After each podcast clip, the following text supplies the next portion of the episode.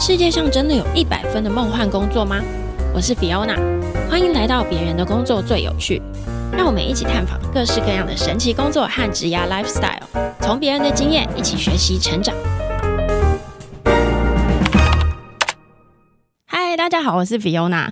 我们今天的主题是宣教士，我不知道你们想到宣教士会想到什么。我自己如果看到宣教士这个名字，我都会想到历史课本里的马杰，然后他远渡重洋到中国，带入很多医疗还有现代化的科技。但是你知道宣教士这个工作其实到现代都一直没有消失。现在的宣教士跟以前有什么差别？他们会做什么事情？要怎么样才可以成为宣教士呢？欢迎今天的嘉宾莫菲。嗨，大家好，我是莫菲，我当宣教是全职大概已经五年的时间。那我之前有去过南非，然后去年回到台湾，在台湾也是做宣教的工作。我其实很早就想要访毛菲，因为我跟他原本就是朋友。然后我会发现这件事情呢，其实我不知道他做什么工作，但我一直看到他，你可以直接笑没关系。因为我看到他分享的，比如说 IG 照片或 FB 照片，他常常都在非洲各地，然后拍出一些超猛的照片。我想说，怎么会有人在这个地方生活？他到底在做什么？我才知道他在南非当宣教师。然后在这之前，我根本不知道这个工作，所以我就觉得今天这集非做不可，很像去玩的这样。对，但是你就是一直在发代导信什么之类的，所以我觉得我们今天就来好好的认识宣教师这份工作。第一个问题，我就会想，这对你来讲也是一份工作嘛？就像我们上班族在外面上班一样。嗯、那它是隶属什么单位的？还是有没有什么特殊的结构？你可以给我们介绍一下。宣教是基本上呢，我们并不是说像公司，然后我们有个老板或者是什么，而是我们是有使命感。然后呢，最后就是你从教会跟差会一同差派你出去宣教。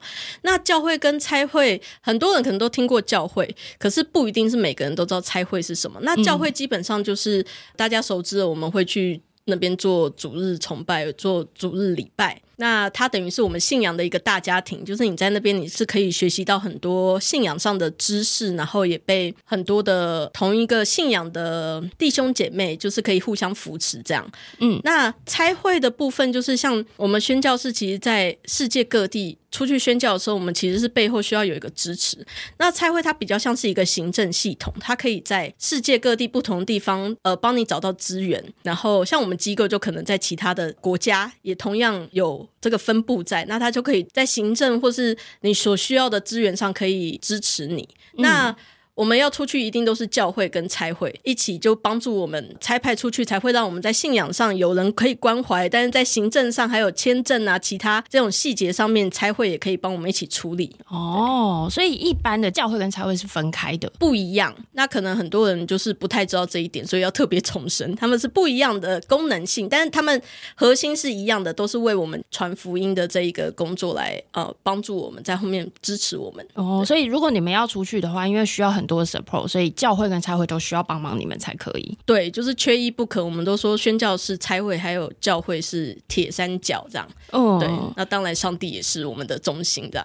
对，那要怎么样成为宣教士？这是呃需要神学院毕业，还是说，比如说你要先进去差会工作，还是说你要在教会待多久，你才可以走上这条路啊？我觉得这个东西基本上每一个机构，呃，每一个差会或是每一个教会，它其实都会有不一样的标准。嗯，那有一些差会或是有一些宣教机构，它就会要求说，你一定要达到一定的神学的位置。你才可以出去，那有可能是你出去你要做的事情，就是你去那边创立教会啊，或者你是去那边当牧师的哦。对，然后有这样的神学背景，其实会帮助你。但是有一些工作是，你如果有专业的技能，然后你有一个使命感或者热情，是觉得说你可以去那边，例如像战地记者。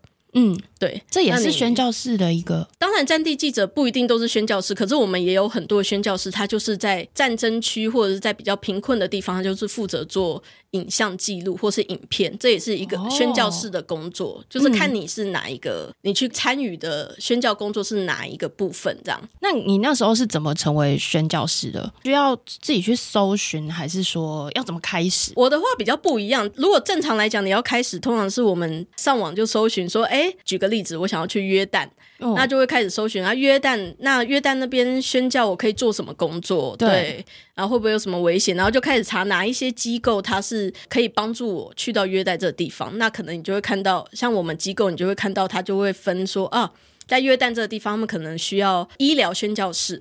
哦，如果你有医疗背景的话，你可能就很适合去像这样。对，就是比较是这个样。当然，如果你在网络上没有查到，你也是可以透过不同的机构，你可以去询问他们，他们可能可以帮你找到哦适合的职缺。对，因为有时候你自己觉得我适合，我就是例如说我很会煮菜，我就是要去那边当厨师。对，可是可能其实，在差会和教会在跟你谈论过程当中，就发现，哎，你其实有其他的特质是很适合在当地，例如说做关怀啊，或是做其他的事事情。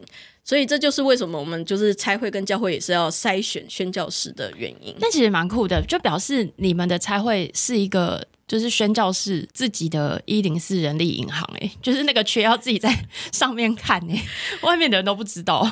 对，因为有时候你会发现说，哎，他应征的是这个，可是其实，呃，实际上你会发现这个人特质可能跟他自己所想的是不一样的，对，然后或是他看到的东西跟别人看他是不一样的，所以你自己去申请的嘛，然后有有需要经过什么面试或者是筛选之类的吗？我一开始是因为这个机构到我们教会分享，然后后来我就陆续参加他们的活动，就是寒暑假都会去他们的，我们叫做短期宣教，所以像你们可能就是像是短期那种。服务志工的概念，营队那种，对对对对对，所以久了之后，就他们跟我也算是比较熟，知道我这个人。那个营队要去哪里？哎，不一定，就是每一个在台湾吗？台湾的也有，或者是海外的也有。像我二零一一到二零一七，就是出去南非之前，我其实就去过辽国啊、柬埔寨啊、巴布亚纽几内亚，就是都是那种暑假两三个礼拜的那种短期的。哦，对，所以我就跟他们比较熟悉。参加这个需要费用吗？像这种短期的营队？这个一定要自己付啊，因为你就跟外面的营队一样，也需要费用这样。对，所以我那时候工作，我就是哎存钱，我就是每个月，呃，不是每个月，每一年我就会去参加这样的一个活动，然后就觉得很充实。所以你算是体验过，然后你才加入这个职业。对，就是那个时候，其实就是陆续去了这么多年，然后我后来就开始有感受到，说我其实是想要走宣教这条路的。那我并不知道说我可以去哪里，嗯、所以我那时候就询问这个机构，因为他们已经跟我很熟，我每年都参加，他们就跟我说，那不然你先去南非看看，因为南非有很多 不同。种族对的人，他们光官方语言就有十一种，官方哇，现在有十二种，因为加了手语。但你会讲吗？要不然你去那里要怎么沟通啊？这就是重点，就是我英文没有很好，怎么会叫你去？那大家都觉得宣教士是不是英文很好？哎，也没有，不一定。但是也很多人是很好的啦，就是我是等于是在那边被硬练的。对，但是我有发现，你只要不怕沟通，嗯，基本上。到最后，你都会学的比你想象中还要更加进步，这样。对对对，都会变得很厉害，因为毕竟你就在那个环境里面。对啦，就是也没到很厉害，对。但是我后来嫁了一个外国老公，所以后来就是有被迫训练。那你那时候他推荐你去，然后你就直接去了吗？所以其实不需要过什么关卡就对了。我们当然一定就是还是需要面试。那我们正常的面试流程是，他会先跟你面谈，然后就问你说为什么你想要去这个地方，为什么你想要做宣教？对，然后。结束之后，他们也会把你的资料再传给你要去的那个地方的、嗯、呃机构，他们的主管可人事部可能也会看一下，然后确认说，哎，那你的信仰是稳定的，然后你的资料上面并没有就是很明显的缺陷啊，或是一些状况他们很担忧的，那才会进行下一步申请。可是这个面试其实是非常的繁琐，你还要做，我们那时候做了一个很详细的心理测验，哦，它是去测就是你的内在。自我意识啊，跟你就是潜意识的那种对自我认知的这些探讨，还有心理状况，对，因为它有分数嘛，是一定要过几分才会过的那种，是不是？嗯，他就那时候我记得，因为我现在不是记得很清楚，但是我记得那时候他们是有特别说，他有个中间线，可是你如果有哪一个是特别低，就是真的低到谷底，嗯、他们就会很担心。那个领域，可能你到时候到宣教的那个地方会有很大的问题。有些人就是什么都很好，看起来也开开心心，但是你就做那个测验，你就发现说，哎，他对于自我认同的那个程度是非常低的，就是他很容易发生什么事，他就会怪罪在自己身上，哦、或者是我举例啦，对，对，当然心理测验也有很多，对，那那个会变成是我们一个基本的评估，然后再加上面谈，还有其他就是我们在跟他讨论的时候，他的反应，这些都是我们会放在参考因素的一部分。对，所以其实听起来也是蛮复杂的，就是你要过面试，然后你还要找到适合你的职缺，然后要过了这个测验之后，你才可以出发。那预算的部分呢？就是差会可以帮你们出钱吗？嗯，宣教师基本上我们都是要自己募款的，全部吗？对，对，全部。那你怎么知道要募多少？这个东西就是你申请了之后，然后例如我在拿约旦，或者讲埃及，对，埃及。好，假设我今天想要去埃及，然后我并不知道说当地我到底这样一个月要多少钱，所以就是当你最后面试过、你申请过了之后，然后你我们的机构就会询问埃及那边分部，请他们就列出一个预算表，大概每个月的开支是多少。对。对，然后传回来之后，我们再加上机票啊、签证啊各样需要的东西，然后就会给你一个两三年的预算表，然后那就是你要募的一个总金额。哦、那当然，这个两三年过后呢，你如果要继续延期，那你又要继续再募这样。可是，在募是你要在台湾募到这笔钱吗？当然，你也可以就是。如果有国外的朋友，就其实他是没有限定说一定是国内，可是很难募吧？你 那你那时候第一次出去的时候，你需要募到多少钱呢、啊？我第一次出去，其实因为那个时候我第一次出去，其实不算是真正的宣教师，有点像是去受训的，就是预备。哦所以那个时候他们没有那么严格，他是说我是可以自己付，因为那时候我只去五个月的训练。那那时候就是你要募也可以，但是其实自己付你也出得起这样子。可是我那时候这样花下去，我就存款所剩无几。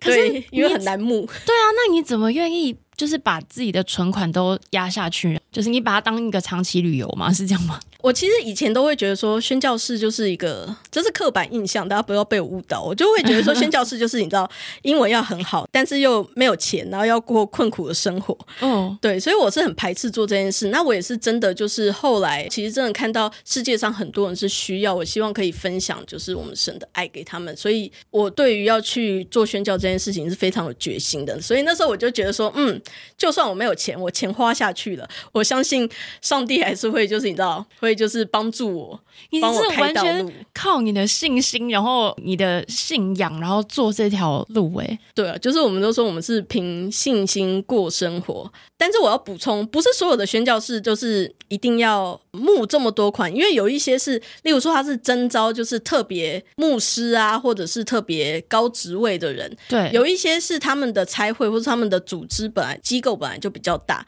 他们有很多足够的募款可以去支援这些宣教士。所以有一些宣教士，他们可能就不需要募这么多。那这是每个机构可能就不一样。那你不就应该要去待一些有钱的差会吗？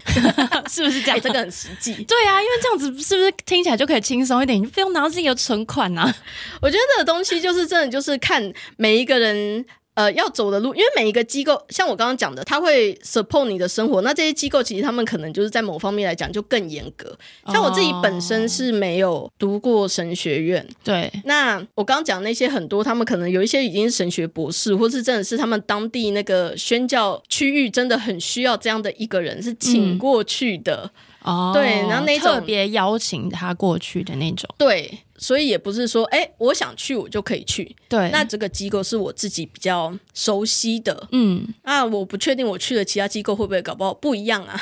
哦、但是这是我自己的选择，这样。原来是这样。可是那为什么才会需要那么严格的筛选？因为至少我刚刚这样听下来，你们钱也是自己募的、啊，你们自己募到那个钱，其实你们想去就去。那为什么要透过拆会或者是缴会？然后还有，如果钱都是你们自己募的？他为什么还要那么严格的筛选？因为他派越多人出去，不是越好吗？嗯、呃，我们也希望多派人出去，可是有时候要筛选，是因为我们万一派了这个人出去，可是他其实所做的事情跟宣教士的该做的事情是完全不符合的，哦、对。对就可能会造成你最后你并没有达到宣教这个目的。例如说，你是去跟人家传讲耶稣的爱，可是你可能最后人家看到的都是啊，这个人就是好吃懒做啊，他就是不工作啊，哦、或是会有一个对，这举例啦。那我们也有遇过，就是会信誓旦旦跟你说，我就是要当宣教士的人，对，就是神告诉我，我就是可以成为宣教士。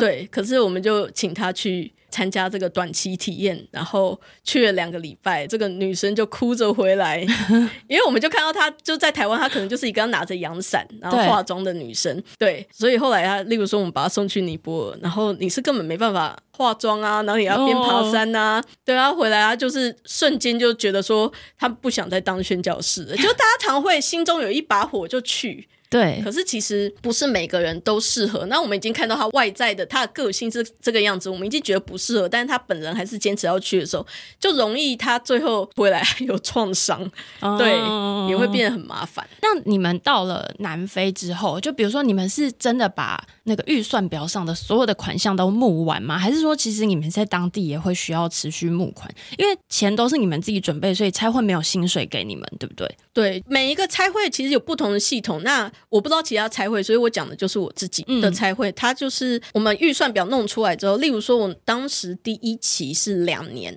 就是我是先签两年，我们就是也是要签合约这样。那他这两年他就给你一个数字，可是你就是一定要至少募到百分之八十，你才可以出去。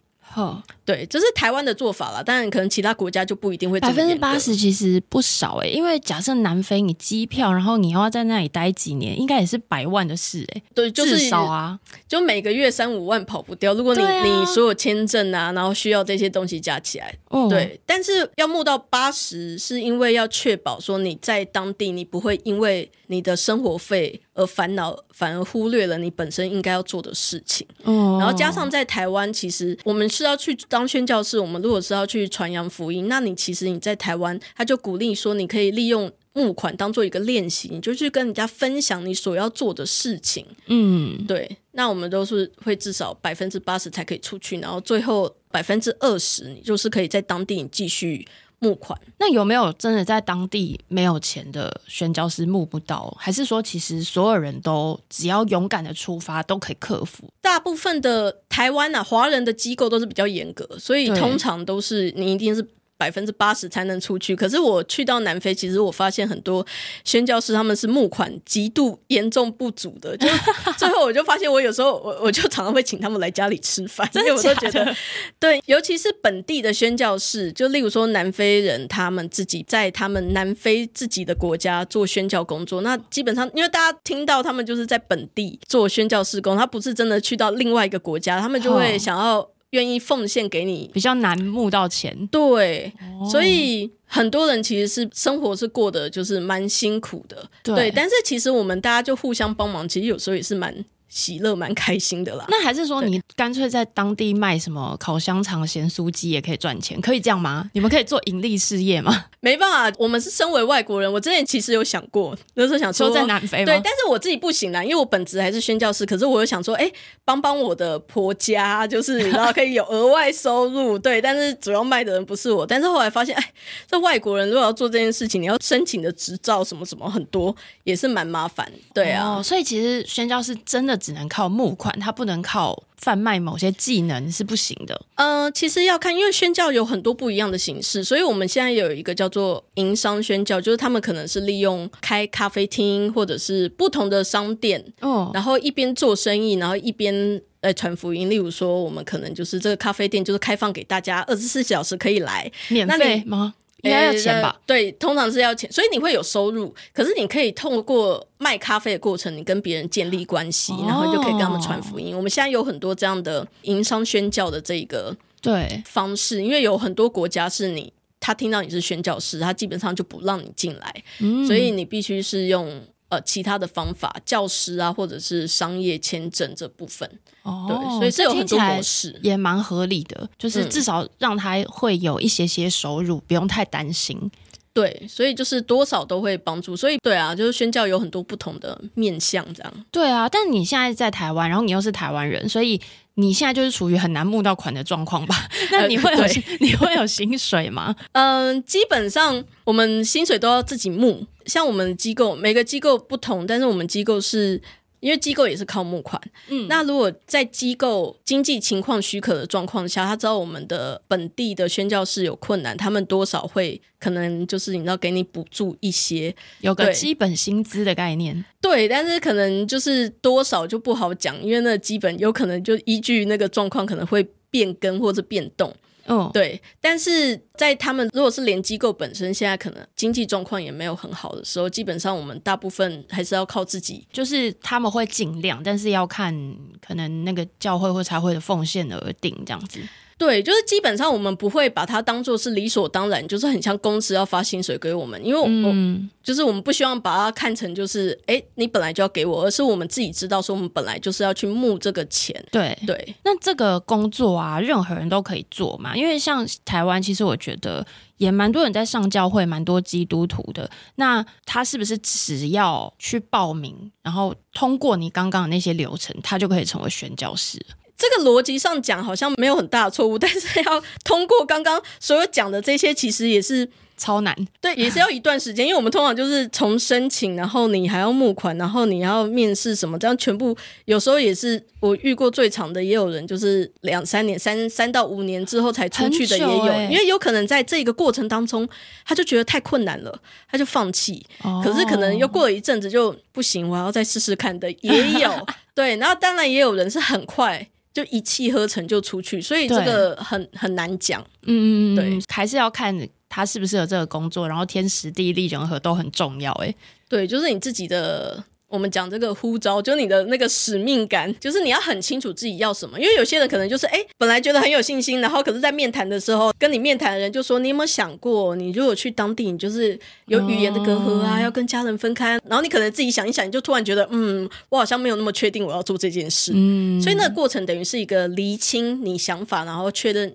你到底适不适合的这一个过程？真的。那我们接下来来讨论一下，就是现代的宣教士，就是你 需要做哪些事情？你到了南非之后，你们是群体一起去，还是你一个人去啊？你在当地需要做哪些事情去帮忙宣教这件事？那我自己那个时候是一个人去。嗯、其实好像如果说你刚好有另外一个朋友，或者台湾有另外一个人去，你当然也可以两三个人去。但是我那时候就是只有一个人。对。那我那时候去主要是。呃，参与这个，他是在训练对宣教有使命感，就是未来想要当宣教师的学生，去让他们看不同的文化，嗯，然后让他们就是体会说，哎，世界上其实很多人跟你的世界观是不一样的，然后去预备他们成为就是更好的宣教师。我是参与这个宣教训练，那我在里面做的就是活动策划，所以包含就是例如说祷告会啊，或者是他们去。一些短期宣教的活动跟教会联络啊，这部分我是负责这部分。所以你在那边办活动，而且你居然是训练想要成为宣教士的人的那个人，是这样子吗？哎、欸，对。但是我自己前面有先受训啊，对。Oh. 然后另外一个很重要的是，我那时候发现，因为我是团队里面唯一一个亚洲人，oh. 然后我那时候发现，我会想做这件事情，就是最后回到南非，是因为我发现大家对亚洲有太多错误的刻板印象。真的吗？对，像例如说他们那。时候觉得我们穿古装吗？不会吧？哎、欸，就是他们如果看到那种你知道中国古装剧的那个，他们就真的会觉得说，哎、欸，你们是不是真的大家全部都这样穿？是不是华人？现在吗？有有一些人真的还是会这样，而且南非很多人其实不知道台湾到底在哪里。哦，这我倒相信。所以他可能就会跟泰国或者是跟就是你知道不同国家就搞混。对，所以他们其实不是很知道说，那你到底在做什么？然后他们觉得全部的华人可能都一样的，所以。嗯像他们那时候就问我，我我的队友，我记得那时候有一个荷兰来的队友，他就问我说：“你都坐在地上吃饭吗？为什么？”因为他看过，就其他可能像印度或者尼泊尔的人是，他看过报道他们在地上吃饭，所以他就觉得说你是亚洲人，是华人，对，然后他们也分不清楚华人啊、亚洲人，就是他们觉得亚洲人都长一样。对，呃，我就发现说，哇，这些人有很多人说他们想要。以后来亚洲可能做宣教工作或是什么，可能他们其实根本就不知道亚洲的文化。对，所以我那时候就觉得说，我必须要把台湾，然后把亚洲的文化，就是让更多人。呃，理解明白，这样也帮助他们的宣教的视野更开阔。对啊，至少他们真的到了我们这边之后，他会比较了解这里的状况，就说，哎、欸，我们有椅子哦，我 们不是坐在地上，真的哎。或者还是他看太多韩剧啊，韩剧常坐在地上吃饭呢、啊。呃，也有可能，但是那时候他们对我们最偏差的一个刻板印象，通常是我们是不是吃猫吃狗啊？就是。就是各样，就是以前他们就会听，哦、就是你知道，我知道，因为中国人什么都吃嘛。对，我先生那时候就跟我说，他曾经跟他妈妈讲说，他愿意娶外国人，但是就是不要华人。为什么？因为他们都吃一些很奇怪的东西。所以当我们在煮一个他们没看过的东西的时候，他们都会觉得你是不是在煮什么可怕的东西，然后没有告诉我。你煮什么？我有一次就是卤包，可是他们不懂为什么卤包这个东西要放在汤里面，他们以为是什么可怕的事情，所以他们觉得很可怕。因为你知道像。例如说，他们就有听人家讲，不是像狗屎也可以当中药材嘛？就是他们就会很担心，就是你会给他们吃一些就是他们没办法接受的东西。哦，他们真的很害怕我们哎。工伤时间，健康状态是我们自己要负责的。容易酸痛、容易疲劳、缺少自信，健身可以帮助到生活全部的面向，做家事、工作表现、照顾家庭、雕塑身形，甚至建立体态美感。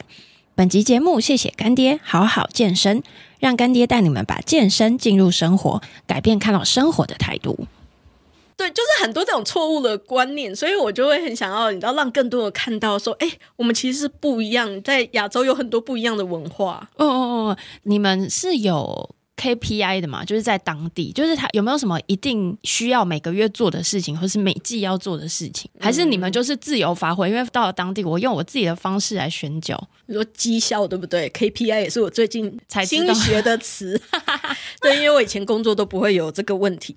嗯，基本上我们不会有。至少我的机构不会有这个绩效考察的状况，嗯，但是当然你会有自己的像直属上司，嗯的那种，或者主管，他是会看你的。你们讲工作，我们在我们的用语里面，我们讲服饰。当你在服饰的时候，他会看你的状况，然后去评估说，你就可能这一年你的服饰上有一些什么样的状况，有一些什么困难，那可以怎么更进步？对对，那当然，如果你真的有一些，就像你们讲业绩很不好，或是我们我们的话，就是真的你做了一些很不符合宣教士，或是你不该做的事情的时候，他是可以跟你面谈的。那你这个机构他们是可以开会，就是要求你说你回去。对，真的，所以有时候很严格。那通常会发生什么事情？他真的会把你送回去啊？有很多不一样的状况，例如说，我现在讲的是举例哦，不是说我身边有发生过。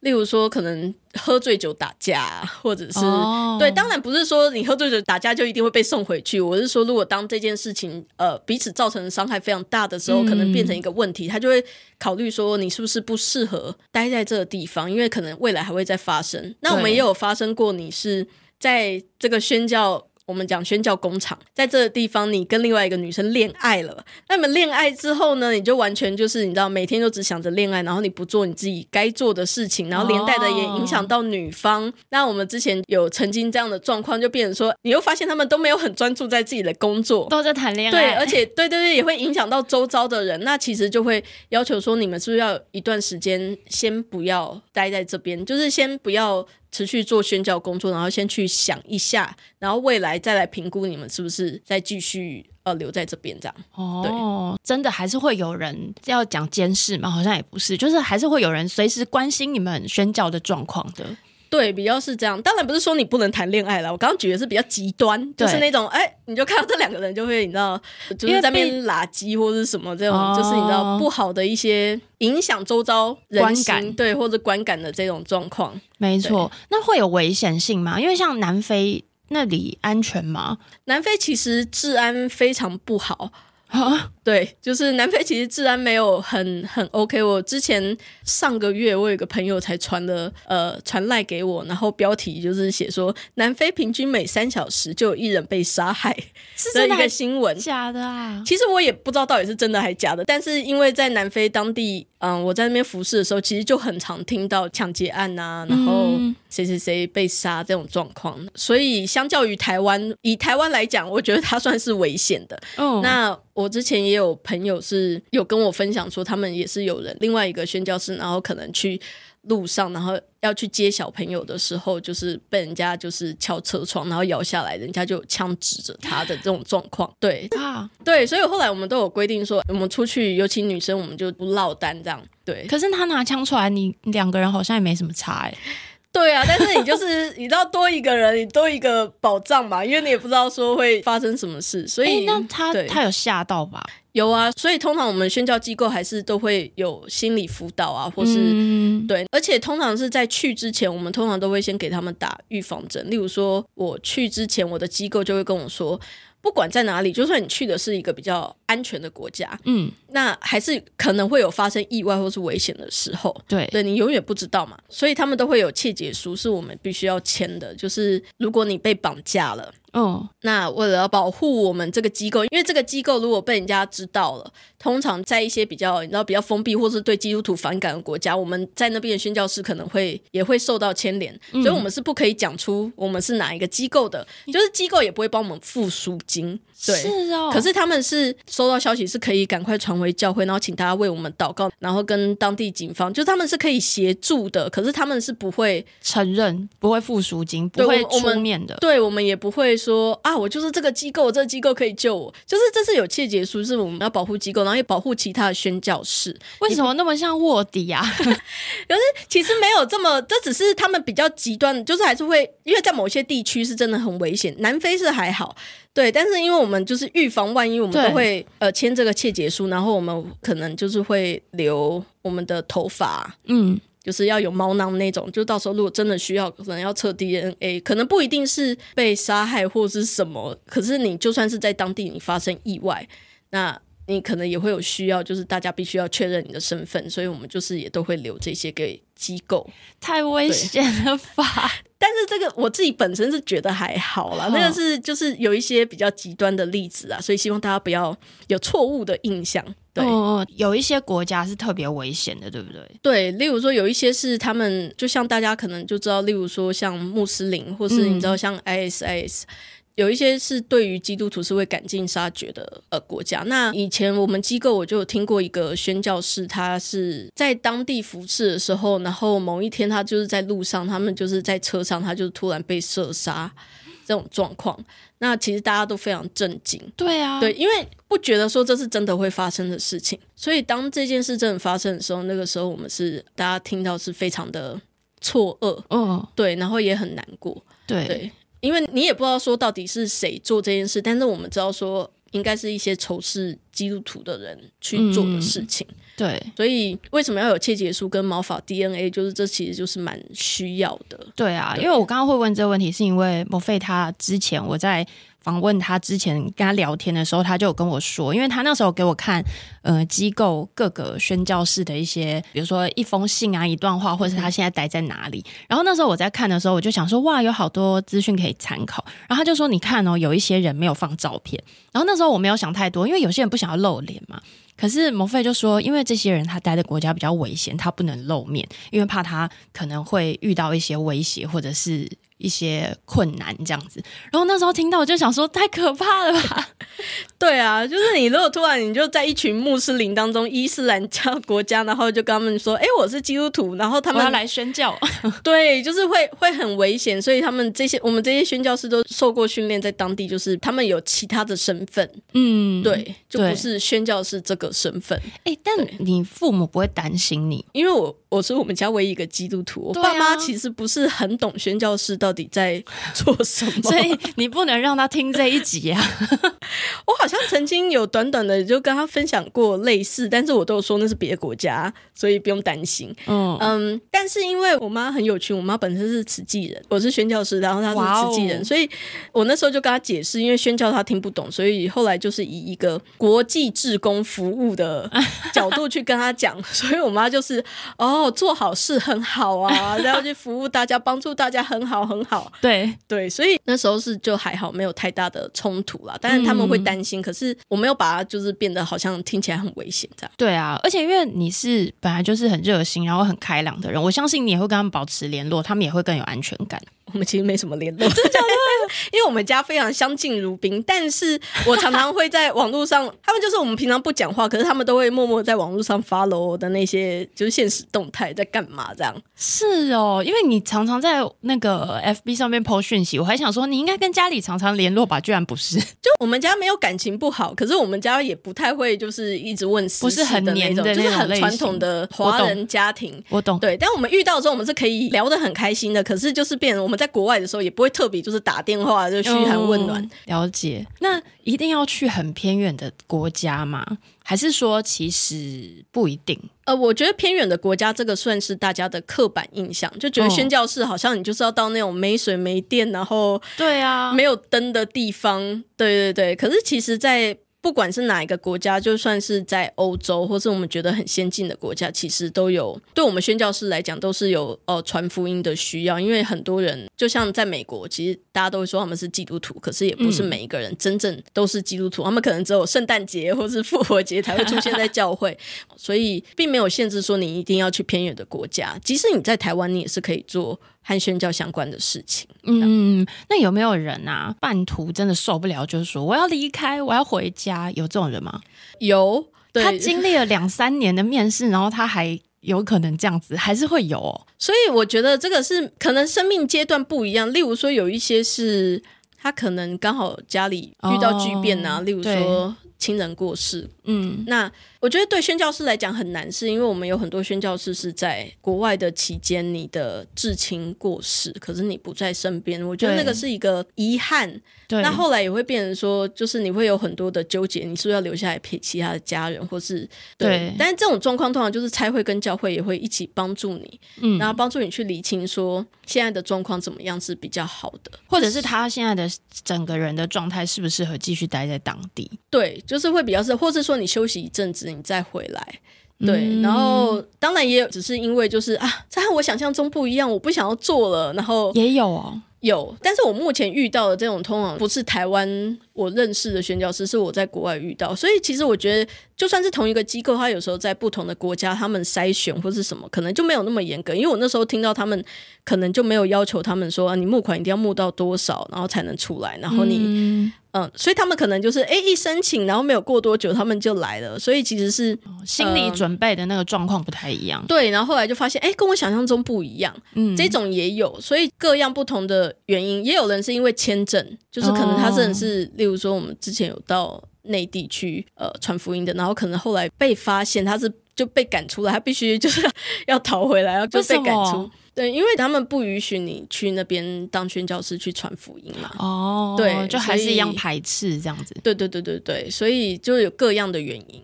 嗯嗯嗯，那你当时去南非的时候，有遇到什么文化冲击吗？哦，很多呢。你多讲一些让我们听听。我不知道要怎么，要从哪一部分开始说。我觉得像语言的部分，因为我本身英文就没有很好，哦，然后我就想说，好，我就把英文学好就好。然后，殊不知南非有这么多种语言。对啊，而且我的朋友像南非其实是有很多种族，所以他有白人，然后白人里面还分两族啊，黑人里面就还有分很多不同非洲种族，然后还有印度人，嗯、然后也有华人。所以那时候我常常会看到我的黑人朋友，他可能他用 A 族的语言跟另外一个黑人打招呼，然后另外一个黑人他用 B 族的语言回答，哦、可是他们可以对话，他们一个人都会五六种语言。好强哦！因为对他们说有一些族语是就是很类似，可他们又是不同族哦。对，所以他们都很像 Google 翻译这样，我就觉得很厉害。对，这是一个冲击。然后另外一个是，我觉得这部分比较不是南非这个国家，比较是我老公他们家，因为我老公是在农场长大的。嗯，对，他是南非人，然后他是在农场长大的。那根据他们当地人是说，就算你是南非人，也不一定每个人都可以有这样的。农场经验，所以我那时候去农场的时候是，你就是自己要烧热水洗澡嘛，然后这些这些状况我觉得都还好。可是像没有网路，然后又没水没电的时候，我其实那时候觉得很孤单，我就要爬到屋顶上面去找网路。屋顶哦，真的假的？就是当找不到讯号的时候，我就要爬上屋顶，然后我可能就是按说发布这个贴文，我就要去农场走一圈，然后就洗个衣服什么，然后回来才发现哦，终于上传成功。太久了吧？对，所以我那时候就是。有很多的文化冲击，是我觉得我在农场好像一无是处，为什么？对，大家能做的事情我都不知道怎么做。但是也因为这样啦，我就后来发现我们就是其实太依赖高科技，就是又反省一下。哦、我那时候就觉得说啊，我都帮不上忙，我就问我婆婆说，那我可以帮忙什么？她就问我说，你会砍树吗？然后我就。我我可以试试看，然后我就拿着那个锯刀砍那棵超超粗的树，然后就是一人要拉一边那种大锯刀。那是你一个人砍吗？然后就另外有一个人跟你对，对拉那个锯刀，对拉，哎、欸，拉不动哎，那是真的没有想象中，你以为这样一来一回就会好，那真的是要很用力，对，哦、就最后就全身酸痛。我他就看一下，就是说没关系没关系，你去帮我们倒饮料就好。对，因为剩下工作我也不会，他就问说，那你会修车吗？我说 我也不会修车，所以我最后我的工作就是帮他们倒饮料，然后帮他们。拿饲料去喂鸡啊、喂鸭啊，然后赶猪啊、赶、哦、牛啊，这种状况，对，所以也是一个文化冲击啊，超级耶！而且我有一个印象很深刻，因为那个毛费是在南非办婚礼的，因为他在当地然后认识了你老公嘛，对，然后就在那边结婚。然后我印象很深刻，你那时候说你们结婚了之后，公婆带你去的第一件事情是带你去逛枪械店去买枪。我觉得超傻眼的，他们不是帮我买枪，他们是本来他们就想要买枪。呃，不只是结婚后，结婚前其实我第一次跟他们家出去的时候，他们就是那时候就有逛过枪械店了。对，因为在南非是枪支合法，合法。对对对对对。那可是他们并不是说你来你就乱用。你还是要有执照啦，可是他们在农场的人，至少农场的人每个人都会用，因为他们要保护自己，因为农场比较偏远，所以也比较容易被抢啊、被破窗啊这样。哦、所以那时候我老公就有特别训练我，就是要怎么拆解那个枪支，然后再把它组回来。虽然说我现在有一些已经忘得差不多，可是就是我记得很深刻是，是他就放一个宝特瓶，然后就很远。反正我就是那天我就是这样一直射射到那宝特瓶倒。对，真的在训练你哎。对，可是那就是对他们来讲就非常基本的，嗯，对。那我就有时候时不时，有时候就在家里听到枪声，然后我就会吓到。哦、像我有一次就是我在吃饭，然后就听到枪声，然后我就很紧张，因为我不知道是不是有危险发生。对啊，我就看到呃，我小叔就是我老公的弟弟又跑进来，然后很快的拿了另外一把枪出去，我就想说。是要打仗吗？对啊，就后来他们就跟我说，没有没有，后面我们后院有一只狒狒，刚刚那个枪声是他们射那只狒狒的。我就想说，哇，你在台湾会被告哦。对，然后后来他们就抓那只狒狒，因为很大只，狒狒真的超大只，然后丢在后院。我那时候看到我就吓到，我就说你们干嘛射它？对啊，然后他就说，因为他偷我们的鸡吃，然后我们已经就是鸣枪去警告他，哦、但已经太多次了。他常常来我们鸡舍就抓鸡，就拿抓那个鸡就拿去吃，这样对，只能射杀。所以我记得我那时候就问他们说：“那这尸体这么大，你要把它就留在我们后院吗？没有要处理一下？”啊、然后那时候我老公就默默的说：“没有啊，我们待会儿会把它再去喂狮子。狮子，狮子在哪？” 对，他就说：“哦，我朋友家有狮子。”我那时候就想说：“好夸张哦。”对，太夸张了吧？对，所以就狮子是养在他朋友家里吗？对，所以他其实呃，不要误会，不是说每个好像南非每个人家里都会有狮子。他那个朋友是他刚好就是在做，也有做动物保育，所以他是把狮群就是淘汰的那个小狮子捡回家自己养。哦，对，这就是我也是学到很多知识啊，才知道说哦，原来他们生下小孩之后，他们会自己带走强的，然后淘汰那个比较弱的，他们会让他自生自灭吗？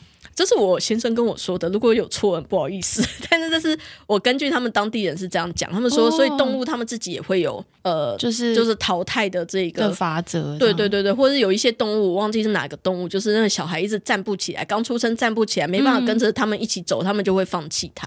哦，所以你老公的那个朋友是去保护那些被淘汰的狮子，对，他就是把它捡回来放在家里养。嗯、可是他们还是是有攻击性的，所以就是要很严格的驯养，要小心。对，所以我们那只狒狒就是拿去，像它在吃食物的时候，你就不可以靠近它。嗯，对，好可怕哦。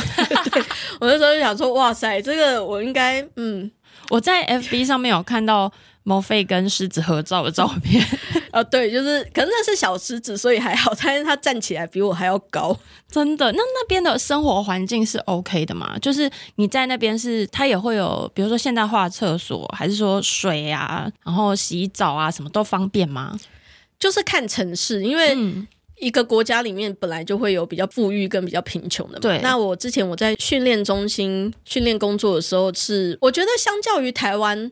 都没有那么方便，可是其实，在南非算是不错。我们自己厕所什么各方面都还 OK，只是有时候会停水停电哦，不稳定。但是其实都还是完备的设备，对，或是那个化粪池满了，你是需要等一阵子让他们清完之后，你才可以继续用厕所的。哦，这样对。那在农场里面，就是更常会发生，就是我们可能只有冷水没有热水，或是像我老公的农场是不是我老公啊？我老公他们家的农场，他们呃，在今年初的时候，电被偷了，偷了。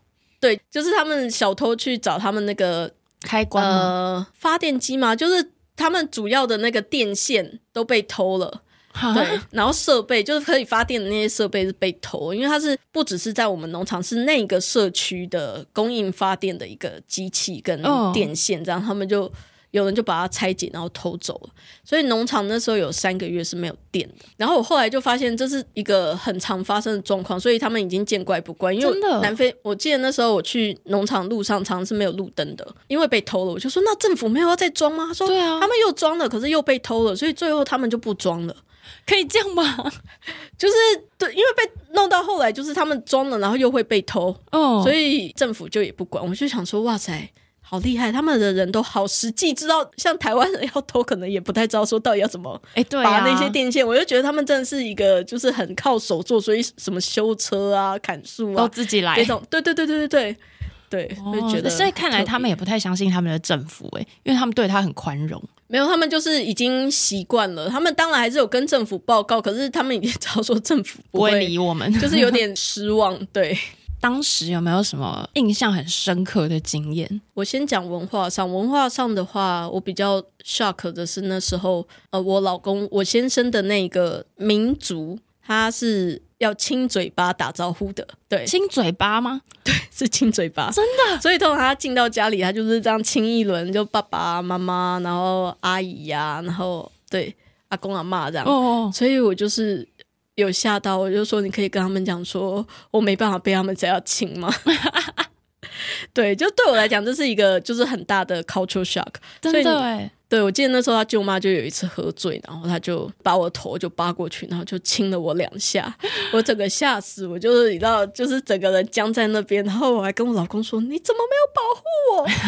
他就说：“我我没有办法，那就是一个习惯。”然后他又是长辈，我没办法拒绝。对，他们不会亲平辈啊，通常就是长辈表达就尊敬或者比较。呃，关系比较近的人，他们也不是所有人都亲，可是他们就是家族里面的长辈，这样才会有这种困扰。就是、对我们是困扰啊，对他们就是打招呼啊。对对对对对对，对，对、啊、所以我就就觉得啊。我还没有想好，我以后小孩出生，我到底要怎么教？到底是要亲还是不亲？我都跟老公说：“哎、欸，你如果要亲我之前，请不要让我看到。”对，就是我我这部分我还在还在调试中。比如说你在当宣教师的时候，你们在当地办的什么活动，或者是你怎么训练那些想成为宣教师的人？我觉得。因为训练有非常多元的状况，那我们其实有分好几种。例如说，我们会教他们有很多是你可以，因为很多人不是当地人嘛，或者他们英文跟我一样，就是没有很好。哦、那我们就会训练一些是你可以不用语言就可以去表达，嗯、或者可以去传福音的技巧。例如说戏剧啊、默剧啊，或是你知道小丑那种杂杂耍那种技能啊，还有就是跳舞啊，这些都是。我们可以呃训练的一部分，对。那我们之前也有帮比较贫困的小朋友洗澡的，也有。嗯、哦，就是实际上去做这些活动，我觉得是比你在课堂上教还要更有影响力。嗯，对，因为有时候课堂上你教就是一个理论嘛，对。对，然后你实际上就会发现说，哎，即使你只是每一次你们就只是帮他们，例如说剪头丝，或者是只是帮他们这样冲水去洗澡，你就会发现其实这些人对你是有一颗。很感恩的心的，或是你会在这一个工作，这个简单的工作里面，你从来没做过的这个工作里面，你会自己学习到很多。那我们是倾向是让他们自己去体验，嗯，然后而不是就是一直告诉他们说你们应该怎么做，你们应该怎么做，而是他们在这样的一个训练过程，在体验不同文化跟不同的呃训练还有服饰的这个状况里面，他们自己去学习。对，对，那所以你们在南非的时候，比如说在你们的训练中心，你们就是每天帮他们举办不同的课程，然后不同的活活动，然后但你们基本上都是住在那训练中心里的，就不用跑来跑去，对不对？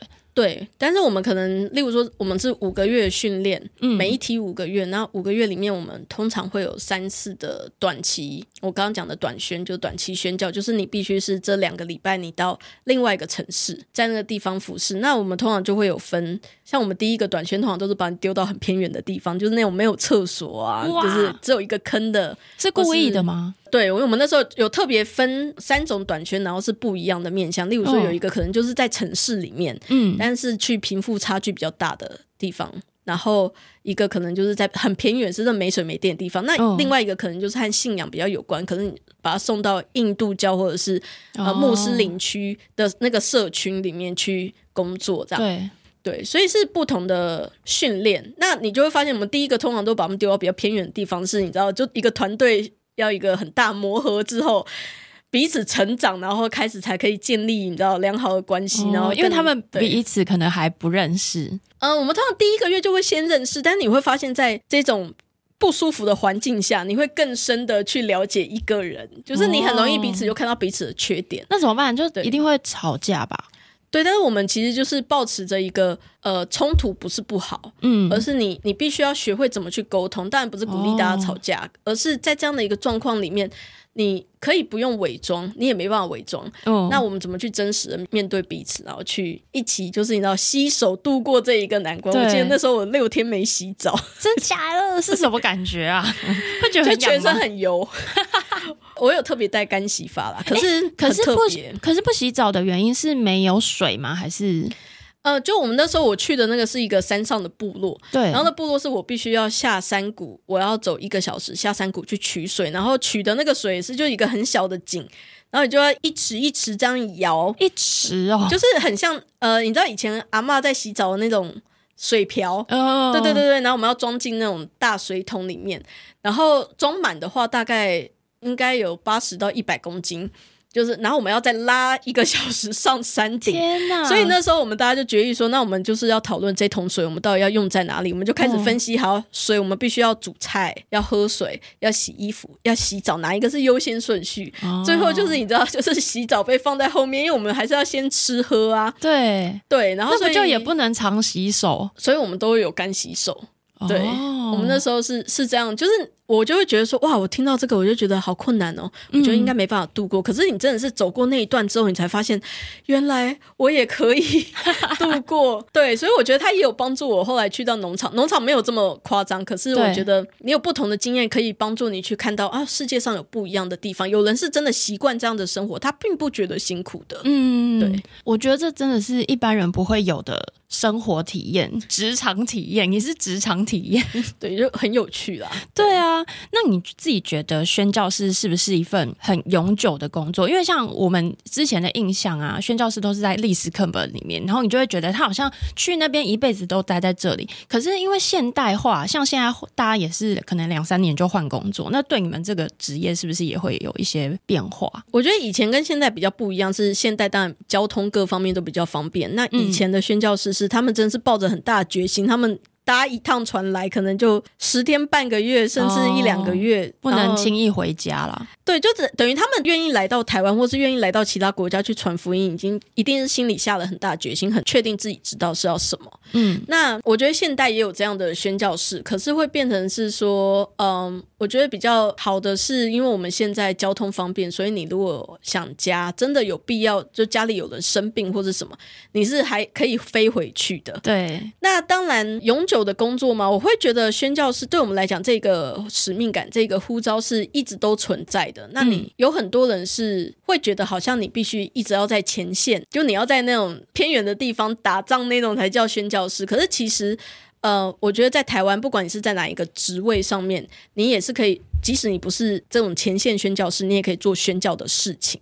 对，你可以例如说，呃，用金钱奉献，或者是用祷告来支持宣教士。那我们也有朋友是之前是宣教士，待了几年，可是因为家庭因素，他最后回到台湾。那他没办法再出去，因为家里有需要。可是他仍然就是在台湾，他去关怀这些宣教士，或是去帮忙训练这些宣教士。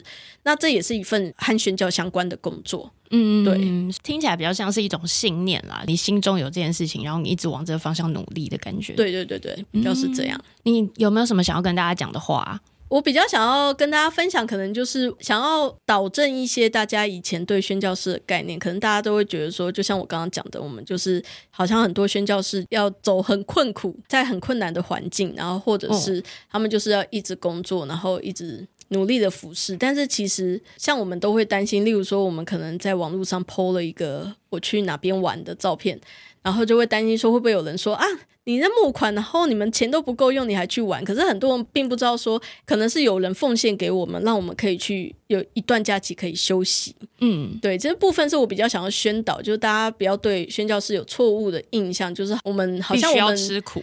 对，或是我们如果休息或是玩乐，好像是一个罪过。因为其实宣教士也是人，就是我们在服侍的时候，我们也是需要有自己的时间，也是需要休息的。嗯，那这部分是比较想要表达给大家。对，而且我觉得，就算有人奉献给你们去玩，这理所当然。但你们花自己的钱去玩，也没什么不对啊。对啦，但是就是因为大家都会一直觉得说啊，你就是募款，所以大家会有一个被狭隘，就会觉得说你拿人家的钱去玩这个东西。哦、那我希望宣导大家说，哎，不要先有先入为主，就你也不太知道说，哎、嗯，到底为什么我们会去那个地方？对，有时候可能是开会结束之后，我们在当地参加国际会议结束之后，可能有一天是休息，然后我们就对，对休息去玩一下这样。哎，那这样你们压力也很大哎，你 PO 个社群，然后还要接受这种，对啊，所以我后来我在我的代祷信，代祷信就是会写我的近况，然后就请大家为我祷告的这样的一一封信，我就都会特别跟大家说，我这次去哪里是为了要做什么，那也会跟他们宣导说，那我们宣教士也是需要休息的，我们需要找到平衡，嗯、希望大家可以以后用一个更宽容的心去看周遭的职业。对，我其实觉得这个工作是我目前访到现在，因为我都会先做作业，然后准备一下访纲啊。宣教士我真的很难查到相关的资料，我查超级久，所以就表示大家对这个东西其实不太理解的，或者是你甚至没有想过，诶，这个东西。是个职业吗？就是一个问号。所以我也希望今天这一集播出来之后，有更多人可以了解宣教师的工作，然后你可能也会更知道他们现在的宣教师跟以前的宣教师有什么差别，这样子。所以今天很谢谢 Mo-Fei 来。呃，如果大家对于宣教师有问题想要问你的话，你是可以问你的吗？呃，可以，我会把我的 email 给 Fiona。好啊，好啊，对，我再把它放到资讯栏。如果大家对这个东西有疑惑，或者是有任何的想要知道的东西，也可以写信给 Mo-Fei。今天谢谢 Mo-Fei 来，大家拜拜，大家拜拜。如果你喜欢我们的内容，欢迎订阅《别人的工作最有趣》，并分享给你的朋友们。也可以在 FB 和 IG 搜寻“别人的工作最有趣”，找到我的账号。非常期待大家的回复，拜拜。